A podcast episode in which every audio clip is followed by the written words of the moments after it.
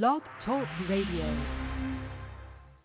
The topics and opinions expressed in the following show are solely those of the host and their guests and not those of W4CY Radio, its employees, or affiliates. We make no recommendations or endorsements for radio show programs, services, or products mentioned on air or on our web. No liability, explicit or implied, shall be extended to W4CY Radio or its employees or affiliates. Any questions or comments should be directed to those show hosts. Thank you for choosing W4CY Radio.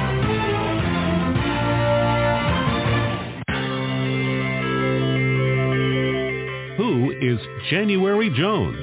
She is not a young, beautiful, talented actress on Mad Men. She is not an older, gorgeous, exotic dancer from the Johnny Carson show. She is an author, and she wrote, Thou Shall Not Whine, the 11th Commandment, that reached number one at Amazon.com. She is a reality TV golf personality with World High Stakes Golf televised on HDNet. She is a humorist and winologist expert. She is your featured host today on January Jones sharing success stories. So sit back, relax, and get ready to laugh and listen to Ms. Jones with her eclectic roster of guests as you learn life's lessons. These stories plus sharing equals success. Welcome and remember, beware because you are entering the no whining world of January Jones.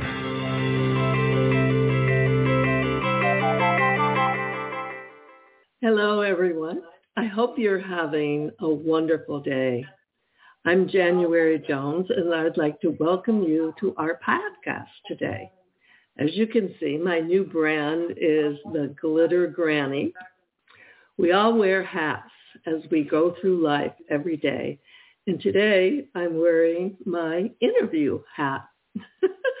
the nice thing about hats is then you don't have to fuss with your hair. now for my listeners, let me ask you a question. Have you ever wondered what happens when we die? This is something I think we've all wondered about.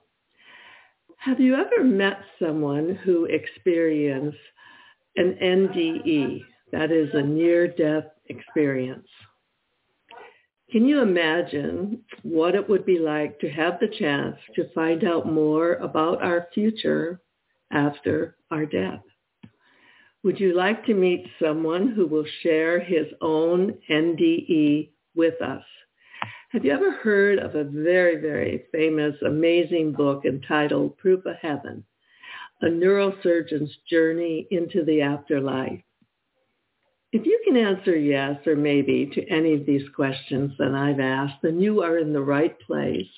And I'd like to welcome you to January Jones sharing success stories today. Now it's time. Rest, relax, go get some cheese, get some crackers, get a glass of wine, and you can join me in the no wine zone. Let me tell you a little bit about my guest today.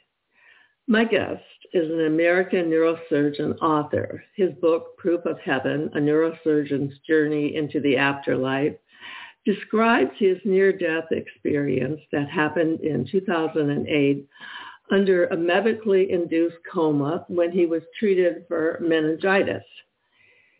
He asserts that the coma resulted in brain death, that consciousness is not only a product of the brain, and that it permits access to an afterlife. My guest also authored the follow-up books most recently, Living in a Mindful Universe, Map of Heaven, and Seeking Heaven.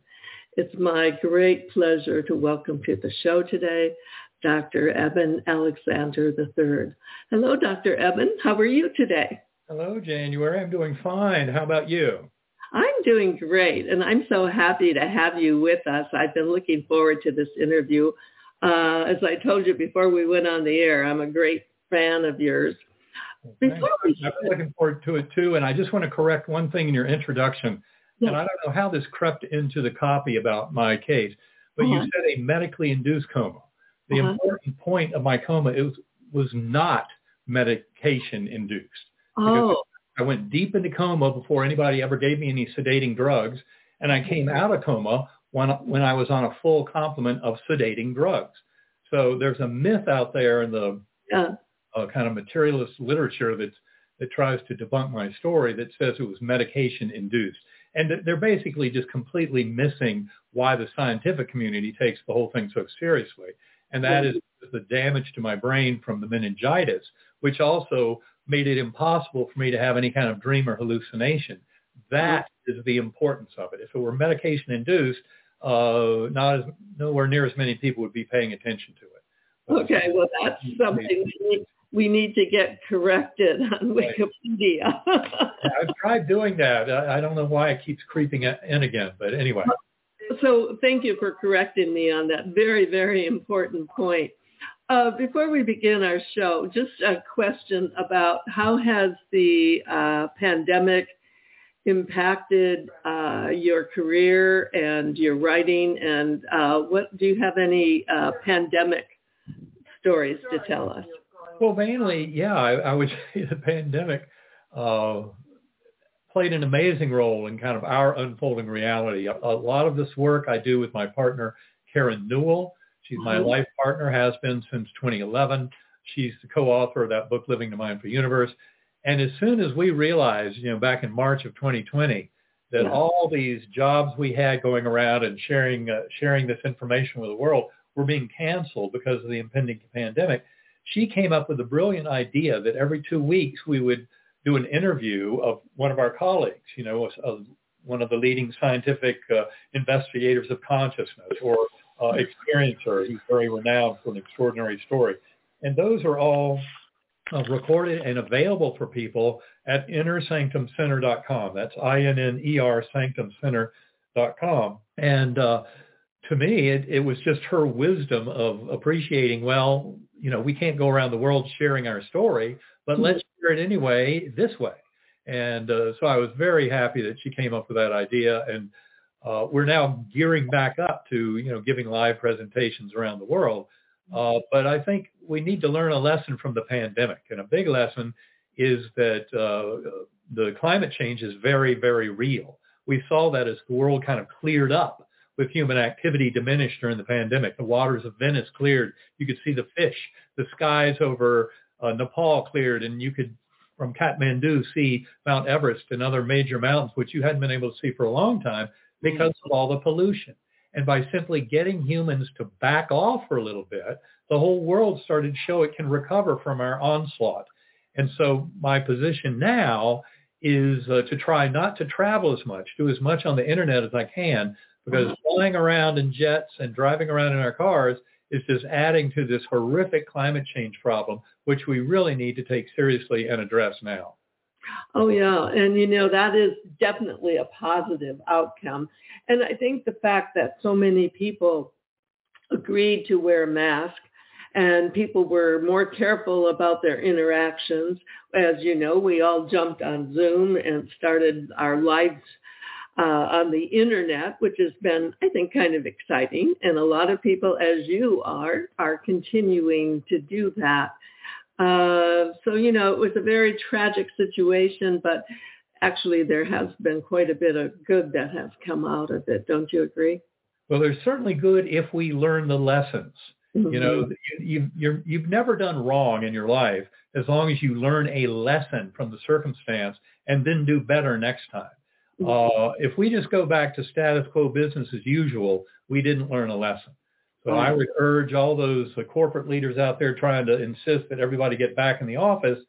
Well, think about uh, the climate change and all those cars commuting and all those jets flying around, and let's back off that for a bit and try and use the internet more for communication and all these kinds of uh, uh, things, and and try to make this world a better place. We've got to take climate change seriously, or it, we're going to have hell to pay just e- even in the next few years.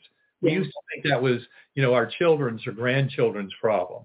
Back when I was, you know, going through my education in the 70s and 80s, we knew that burning fossil fuels and, and biomass was going to ultimately make the planet hotter and someday it would be unlivable. We just didn't realize how quickly it was going to happen. I mean, yeah. they knew this stuff in the early 20th century, uh, and yet we haven't responded appropriately. So I, I would say, yes, let's learn our lessons and do the right thing moving forward and don't insist that everybody come into the office and uh, commute and, and fly around to go to all the meetings, but let's do more of it on the internet. Yes, yes. And uh, thank you for pointing out that wonderful lesson that we're all learning slowly but surely. Now let's talk a little bit about uh, NDE, near-death experience. Prior to you having your own personal experience, had you ever heard about it? Had you ever met anyone? What was your knowledge about this? I had heard occasional stories, mm-hmm. uh, you know, of NDEs and you know, I had been trained as a conventional materialist neuroscientist, trained in the kind of conventional uh, science of a, a, Newtonian determinism. And even though many in that science claim to understand, you know, quantum physics and what it adds to the picture, uh, I knew enough about quantum physics to know uh, where it was confusing and, and didn't necessarily see all the incredibly important places where it intersects with our understanding of the nature of reality and the nature of the world. Mm-hmm. Uh, but basically, I thought these stories were, you know, tricks of the dying brain. It's just a hallucination. Pay it no mind. Um, mm-hmm. But obviously, I've learned a tremendous amount. And I realized that that Newtonian deterministic science that pretends that our existence is birth to death and nothing more is completely ignorant of, of the quantum-informed reality of the study of consciousness in the modern era, where the evidence is completely overwhelming that the afterlife and reincarnation are completely real. Just get used to it. The fact that most of us don't have memories of that is because of something called program forgetting, where we tend to have some processes that, that cover up our memories. So, for example, the uh, Ian Stevenson and Jim Tucker, who at UVA have worked for six decades on, you know, over 2,700 cases of past life memories in children suggestive of reincarnation, will tell you harvest the memories before age six or seven, because after that, all of us tend to forget past lives and between lives. So uh, we really need to pay a lot more attention to what children tell us about uh, kind of those between life and past life, uh, uh you know, realms and, and the importance of them to our understanding of ourselves and of, of humanity at large. Yeah. You know, I'm so interested in your topic and, and I am such a believer of your topic because I have been fortunate enough myself in my life to uh, have some incredible dreams where I actually received communications from other people who had passed on, who I loved, who I was delighted to hear from. But, you know, it's not an easy thing to talk about, is it? No, it's not. But the interesting thing is the more you study these kinds of cases, and, and here uh, bringing up specifically after-death communications as another category of experience, you mm-hmm. find that the numbers are quite large. You know, probably something like uh, 60% of people in, in North America and in Europe uh, have experienced some form of an after-death communication which they thought to be good enough evidence for them of the reality of the ongoing existence of their loved one who had left the physical plane and left the physical body. Mm-hmm. So the numbers are there hugely. And of course, now the me before coma, as one of those card-toting materialist neuroscientists who admittedly, you know, didn't understand enough about quantum physics to know what it was telling us about consciousness, mm-hmm. I would have tended to say, you know, that's a hallucination. That's wishful thinking. But I now know that there are plenty of examples where the information uh, is absolutely unknown to the recipient. Uh, and then you can show in many of those cases how uh, that intervening spirit, the loved one, uh, basically revealed something to them mm-hmm. that absolutely proved the reality of their ongoing connection. In fact, I would say often after I would give talks on my proof of heaven story, which started two and a half years before the book came out, but I'd often have people come up to me afterwards and they'd say, I've never told anybody this before, but, and then mm-hmm. they share a story with me that was absolutely world changing and revolutionary. Yeah. And hadn't told anybody. And that's part of the problem. That's one of the reasons I wrote the book Proof of Heaven is to take the lid off. Yeah. You know, nurses have always been smart enough to kind of get this. They're the ones who are there when the patients leave the physical world and they and the families have witnessed things that were mm-hmm. Uh, usually the doctors are not still hanging around, and uh, I can speak for myself. Um, you know, but nurses would try and tell me these stories too. Yeah. And I just no, no, no, no. The brain creates consciousness. That's impossible. I now know that all the evidence really points very clearly to this profound truth of the reality of the afterlife and that our souls come back again in this process of reincarnation. Um, but that the most important thing is our connection with loved ones. That part is inviolable. That part is absolutely the basic structure of all this. There's nothing more important than the binding force of love, our connection with loved ones, and that is preserved beyond the death of the physical body. And this is where I think humanity needs to wake up because the lessons from NDEs, which have been coming back to us for thousands of years now, are very clear that we're really all in this together. In many ways, as, as we point out in our book, Living in a Mindful Universe, we're sharing the one mind, the God mind of the universe. That's something we all come in connection with when we die and we're kind of liberated from the physical body and brain back into that incredible uh, loving center of oneness uh, before we come back into this world and then have program forgetting. So yeah. that by the time we're six or seven years old, we don't remember between lives and past lives. And that has a purpose. It gives us skin in the game to kind of buy into this, or at least our current level of evolution. Uh, I guess we need that skin in the game. But the reality is humanity is waking up to, enough to realize the deep truth to all this and the profound lessons coming out of the conscious uh, science of consciousness studies is really one of one mind and the mm-hmm. brain working as a uh, what's called a uh, reducing valve or a filter or a transceiver to allow us to serve as a focus for an eddy current of consciousness from the primary primordial mind. But ultimately, we're all connected through that mind. And that is something shown to us, for example, in the life review of near-death experiences. Yes, I do want to talk about that. Before we go there, we're going to take a short break. So if you are a whiner or you know someone who whines, do listen in. This is for you. Lately, there's a whining epidemic in our world. People are even whining about whining. Are you sick and tired of listening to everyone whining all the time? So was January Jones, the author of Thou Shall Not Whine, the 11th commandment that reached number one at Amazon.com. Ms. Jones based her book on a survey of the top 10 things that people whine about at all ages and all stages of life. January is a success coach that can tell you how to help others. When you buy Thou Shalt Not Whine, the 11th commandment, you'll find out what people whine about and how to stop them from whining. This is the perfect gift book to give or get for any occasion. Thou Shall Not Whine was voted the best gift to be given anonymously for those special people in your life. Ms. Jones is an internationally known author in the style of Erma Bombeck, specializing in housewife humor with her book being published in Korea and China. You can find Thou Shall Not Whine at Amazon.com.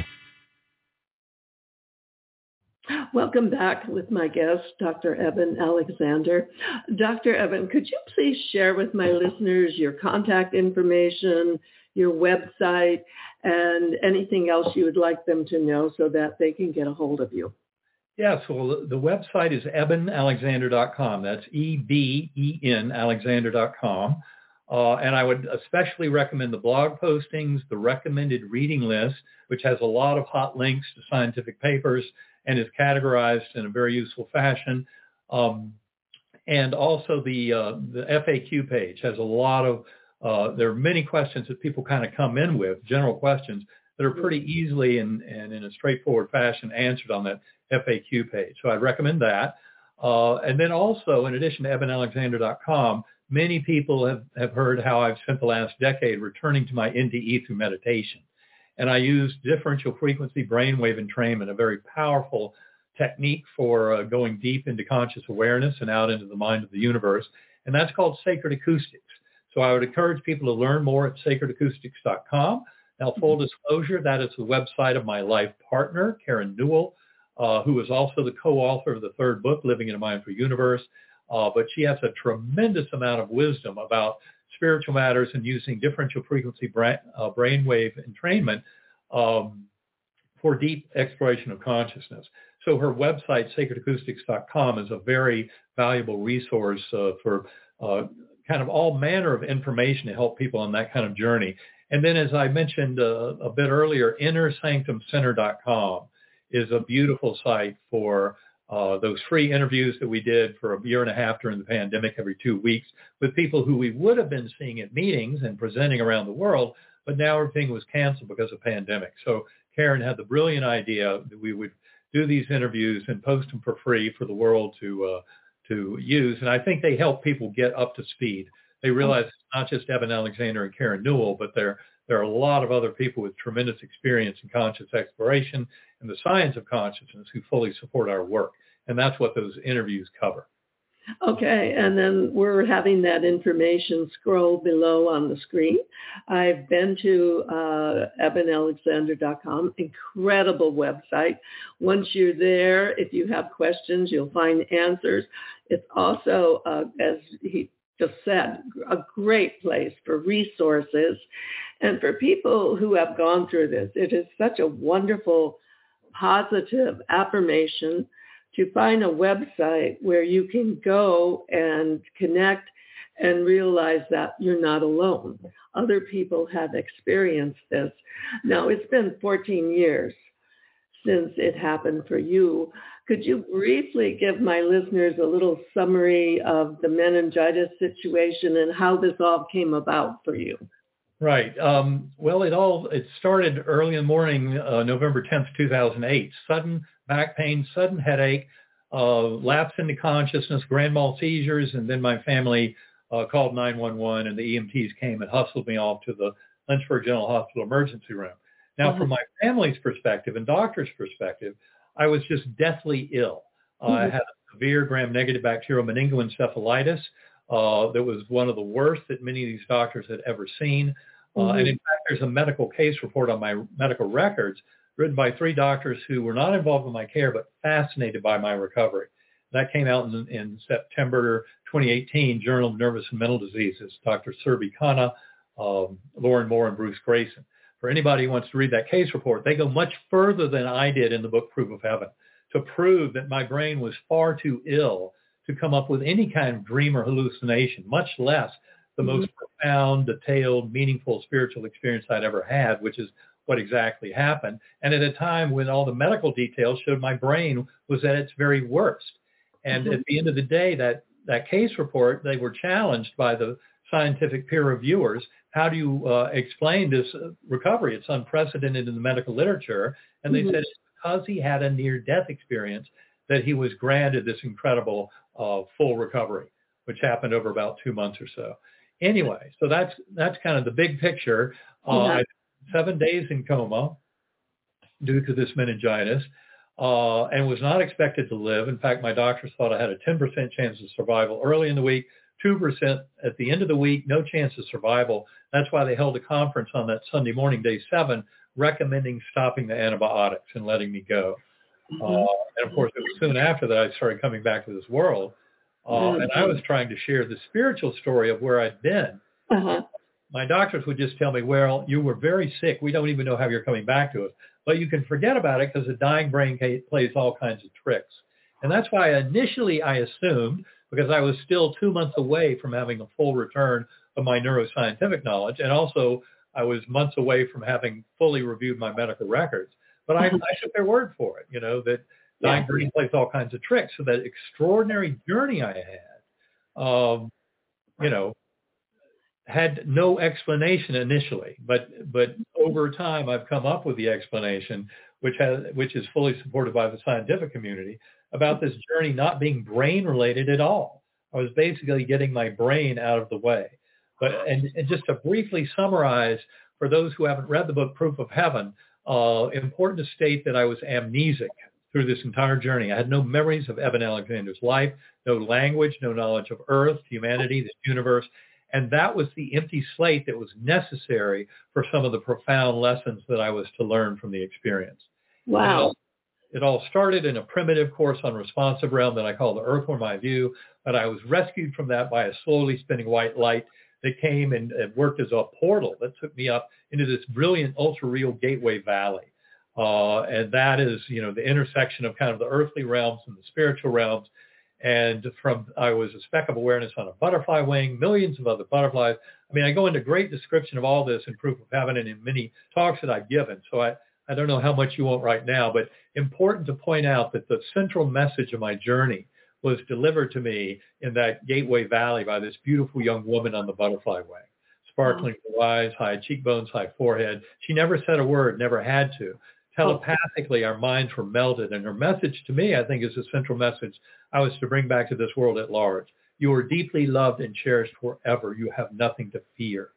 Uh, you are cherished. And um, yeah.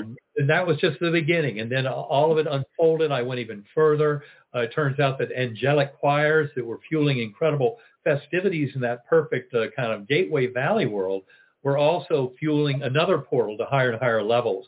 And I remember seeing all of four-dimensional space-time collapsing down, all of that spiritual realm with a whole different ordering of causality that I call deep time or meta time.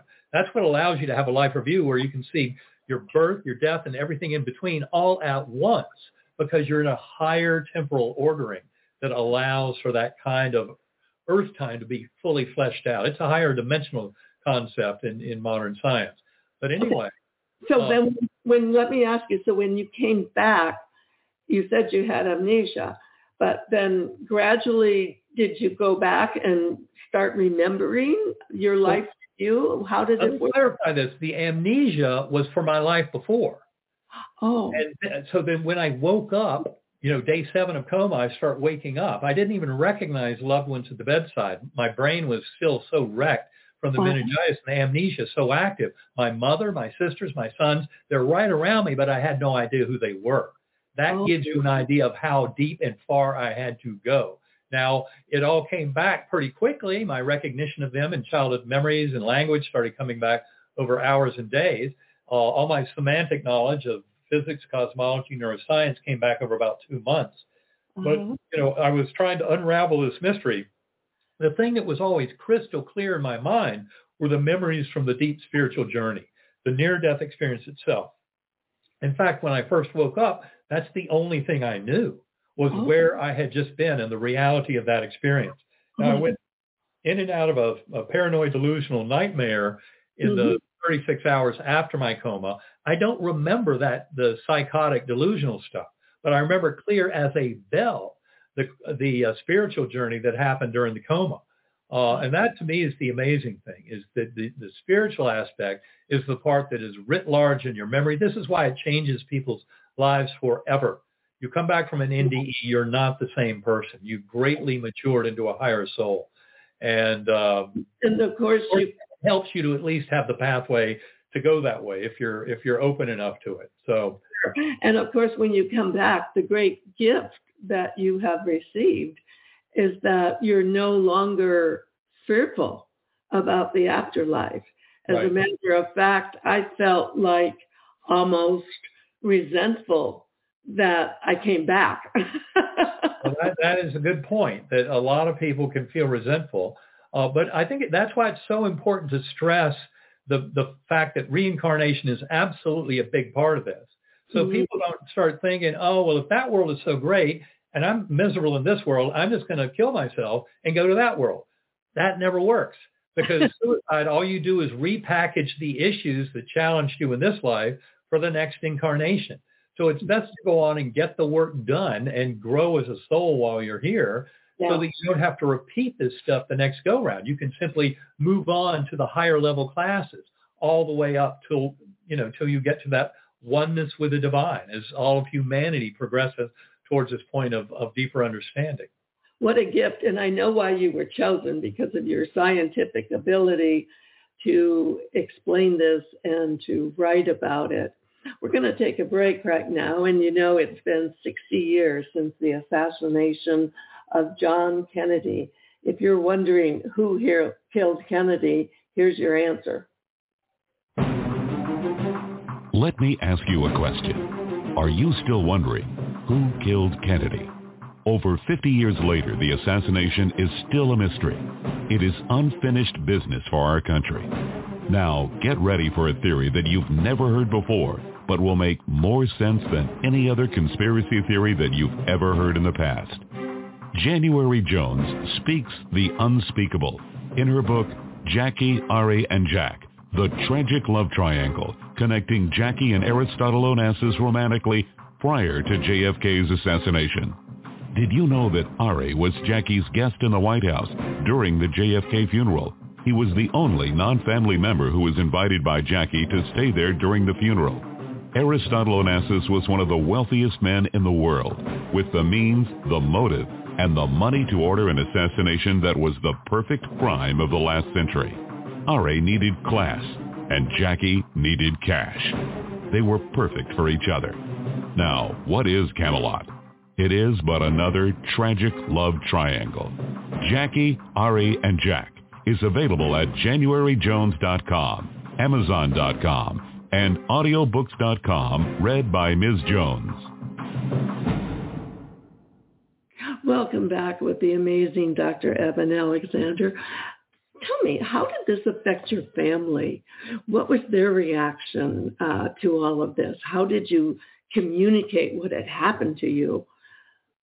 Well, a lot of that came, you know, after the fact, after waking up from the coma and um, in my interactions with them uh, ever since then. I would say my sons have been very important in the journey. Uh, my older son, Eben the fourth, was 20 when I went into coma. My younger son, Bond, was 10. Mm-hmm. Uh, and they both have grown tremendously from this experience. For one thing, they're both huge fans of using binaural beat brainwave entrainment for meditation inducing lucid dreams, for uh, studying, all that kind of thing. They they use meditation uh, in a dramatic, uh, regular fashion. Uh, they also realize that there's nothing to fear about death. I mean, mm-hmm. they dive deeply into this. Uh, my former spouse, uh, Holly, I think she grew through it, although I would say she was more advanced than I was before my coma, spiritually speaking. I mean, she's a very spiritually advanced person. But I mm-hmm. think she grew a lot. Her her kind of knowledge and understanding of this world also grew through my experience. And then a lot of our friends and family, uh, I think in many ways were transformed uh, because of the power of this experience and what has really shown. It clearly transformed me uh, completely, 180 degree flip from who I was before. I'm now much more aligned with the scientific community. Some people think, oh, what do your uh, skeptical scientific colleagues make of all this? Well, the, mm-hmm truth of the matter is, from a scientific perspective, my story is is is the clean and pure demonstration of primacy of mind that in many ways so many of them were uh, kind of seeking and looking for and wondering about. Yeah. Uh, in many ways, it kind of brings the modern scientific story into focus. Uh, mm-hmm. Primacy of mind and how the brain is really a transceiver or filter, but it's not the primary source of consciousness. And I often say we're conscious, we're conscious in spite of our brain uh, which uh, I think I'm paraphrasing a good friend of mine, Dr. Larry Dossey. I think he said that 1st mm-hmm. it's a beautiful uh, quote kind of showing us the brain is not there to generate experience. It gets out of the way, um, especially for the most extraordinary experiences. For example, uh, people who use psychedelic substances, magic mushrooms, psilocybin, uh, LSD, DMT, multiple scientific papers over the last decade have shown that when you take those substances, the brain goes dark. No part of it gets more active. Uh, it's simply getting out of the way. And when I read that first paper in 2012 from Imperial College in London about that, that functional MRI showed the brain default mode network to basically dissolve under the influence of these uh, plant medicines. Mm-hmm. I knew exactly what they were talking about. That's what happened to me when meningitis took my brain offline uh, I got to witness full-blown, uh, you know, consciousness in its uh, uh, primordial state, uh, which is what I've tried to duplicate with meditation ever since that time, uh, and often have. Although I've never gotten to the ultimate, that ultra reality, that sense of way too real to be real. That was part of my journey. I've not not achieved that through meditation, but maybe I just have to wait until the next time my brain is that incapacitated on my way out of my brain and body uh, to get that kind of ultra reality. Okay, now what would you tell people who are wanting to have this experience and uh, they're trying to figure out how to go about it? I know your answer would be meditation. What do you say to people who want to try LSD? Well, I think I think that those substances uh, can contribute to a spiritual journey but mm-hmm. they also have tremendous kind of toxicity and side effects. And if you go in with any kind of um, spiritual, mental, or emotional imbalance, those substances can really tip you over the deep end. Uh, so I would caution people not to rely on them. Uh, in fact, uh, it's um, you know important to point out that there's some recent work. For I'll give some examples of uh, using psilocybin, magic mushrooms, to treat people for severe addictions, nicotine, opiates, alcohol, and also debilitating fear of death in cancer patients. Roland Griffiths at uh, Johns Hopkins has done a lot of this work.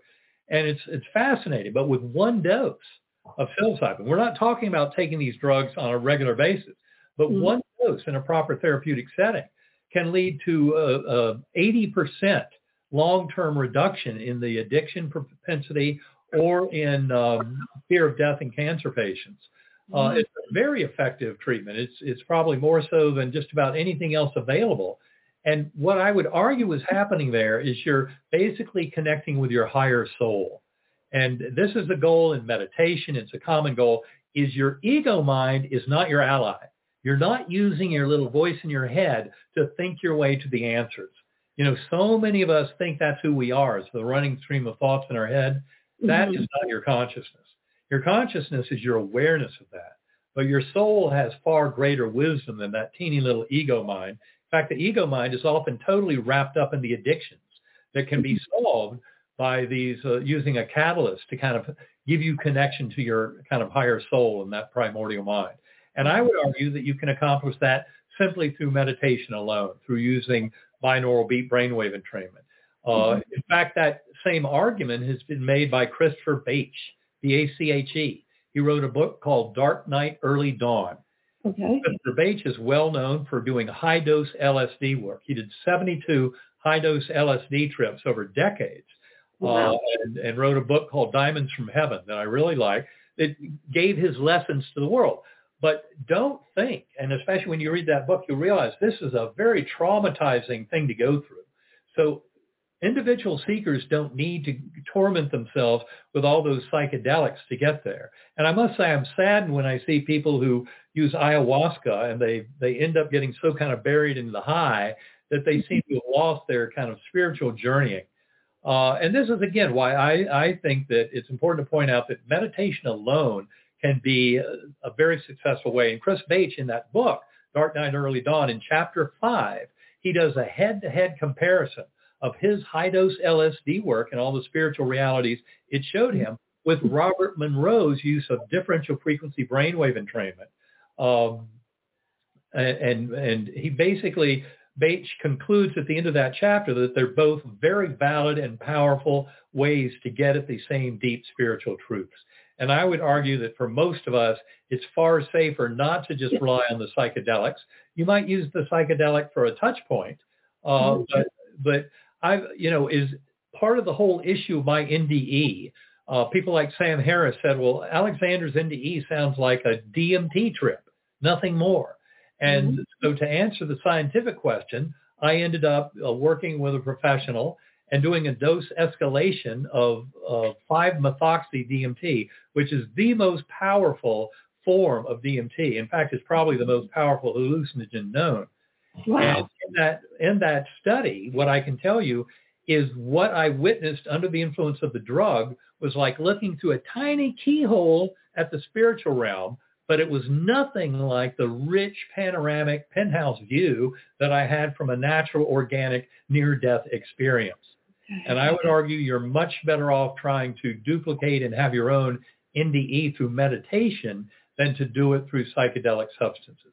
But I'm very glad that the scientific research on those substances is now very active because they're helping us to realize the brain does not create those phenomena at all that you have under the influence. In fact, you're turning the brain off, getting it out of the way. Uh, and also, of course, um, the spiritual insight that some people like Christopher Bache has had, I think others might have. Now, I usually don't recommend the psychedelics, but I've, I've softened a bit on thinking that uh, maybe for some people they're an okay catalyst to put into the mix of their spiritual journey.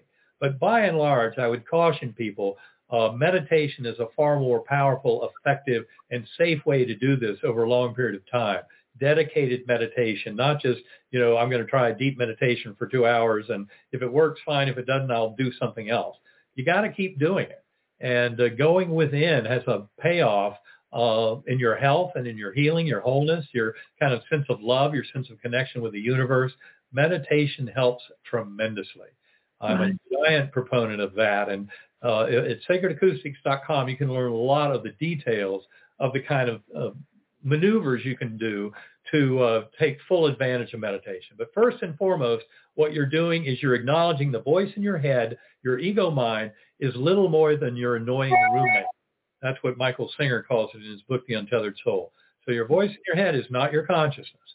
And there is far greater wisdom by going out in the universe. And it's kind of paradoxical, but when you go within uh, mind, you're actually going out into the mind of the universe. Okay. And I think that's a very important thing for people to acknowledge and recognize and the power of meditation. That's interesting information about uh, it being helpful for people with addictions and fear of death. Um, have you ever met a priceless personality? This next spot is about priceless personalities who have been on this show, like Dr. Alexander. Have you ever met someone who was unforgettable? Someone who has touched your heart and soul?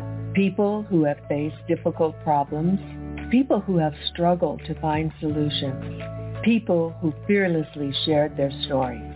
People who have not only informed you but inspired you? People who have priceless personalities? I have been fortunate to host an internet radio talk show called January Jones Sharing Success Stories, and it has been my privilege to interview hundreds of guests. My guests have shared their stories, their struggles, their secrets, and their successes in their own words. In this book, we're talking about people dealing with problems such as incest, molestation, runaway kids, child abuse, drug abuse, polygamy, unemployment, scandal, and starting over. Then there are my guests dealing with difficult physical struggles such as blindness, cancer, and birth defects that are beyond traumatic. My guests have all been exciting, eclectic, and energizing. They have amazed, amused, and even astonished me. I have adored getting to meet them, and I adore sharing them with you.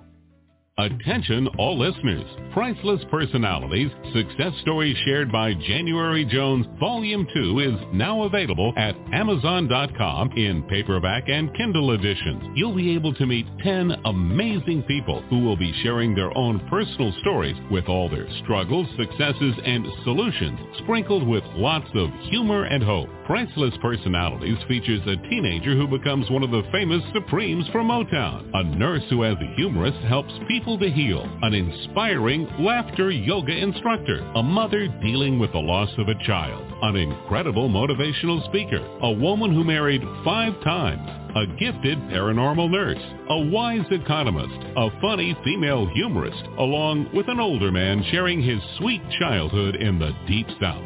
January's guests are all amazing and amusing. You will never forget meeting them. Go to Amazon.com for your own priceless experience. Welcome back with Dr. Alexander. Let's talk about now about life challenges, free will, death, fear, love.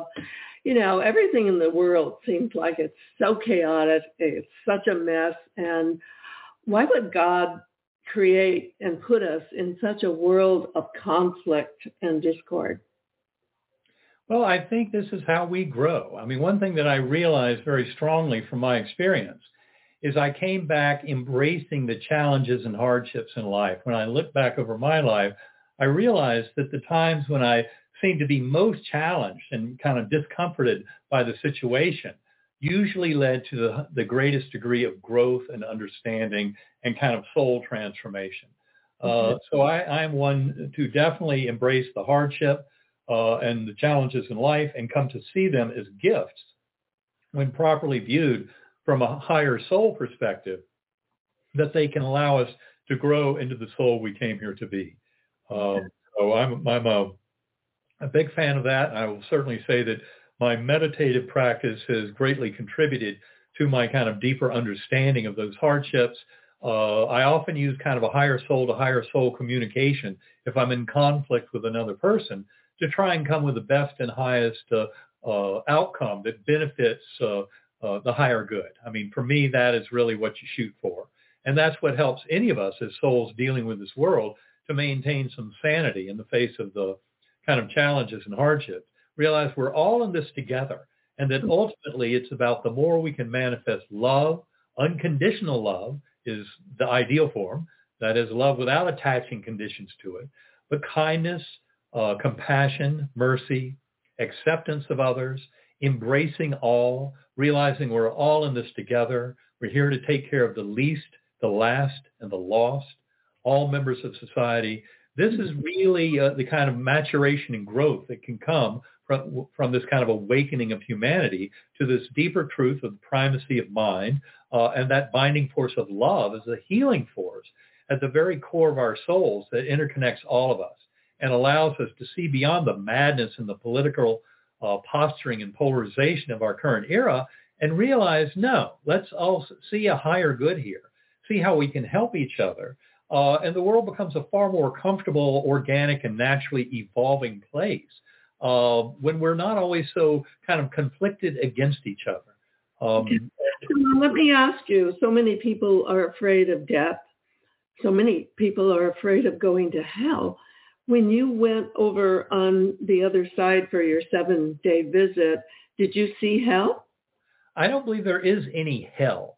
I think hell might come from uh, a life review. Uh, like the, the main thing that uh, has come out scientifically about life reviews uh, is that they're often um, depicted as the events witnessed through the emotional uh, eyes of the recipient. That is not our life review. When you go through a life review, you experience how you impacted other people and you feel it from their perspective.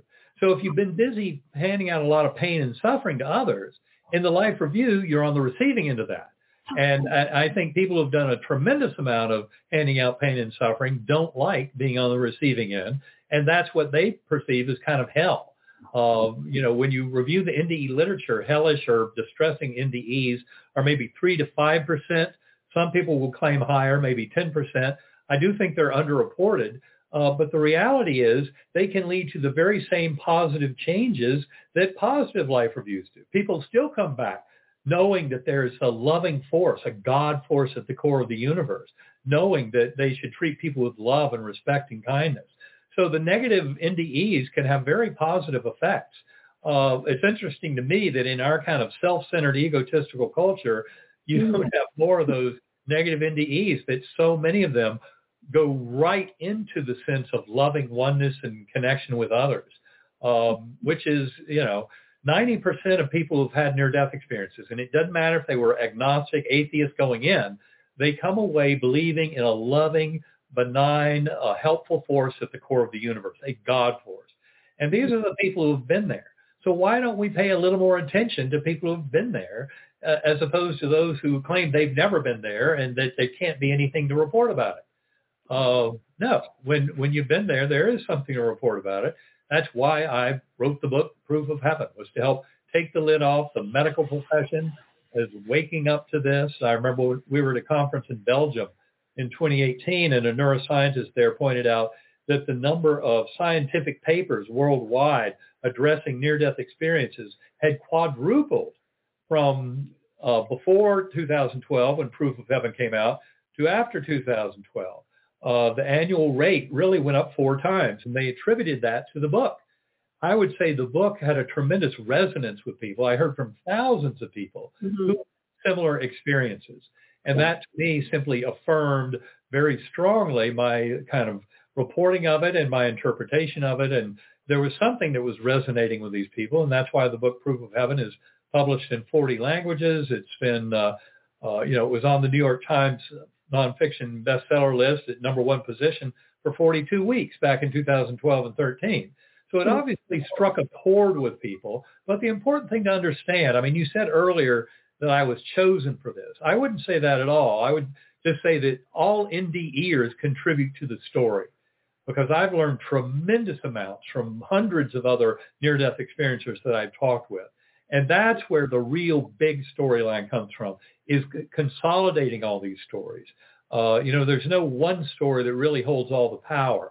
It's uh, the whole bunch of them. It's a bunch of arrows. They cannot be broken. Uh, and sadly, it's time for us to go, but I can see oh. why you are so popular. You're so positive. You are so helpful for people trying to figure out everything. And thank you so much for coming on our show.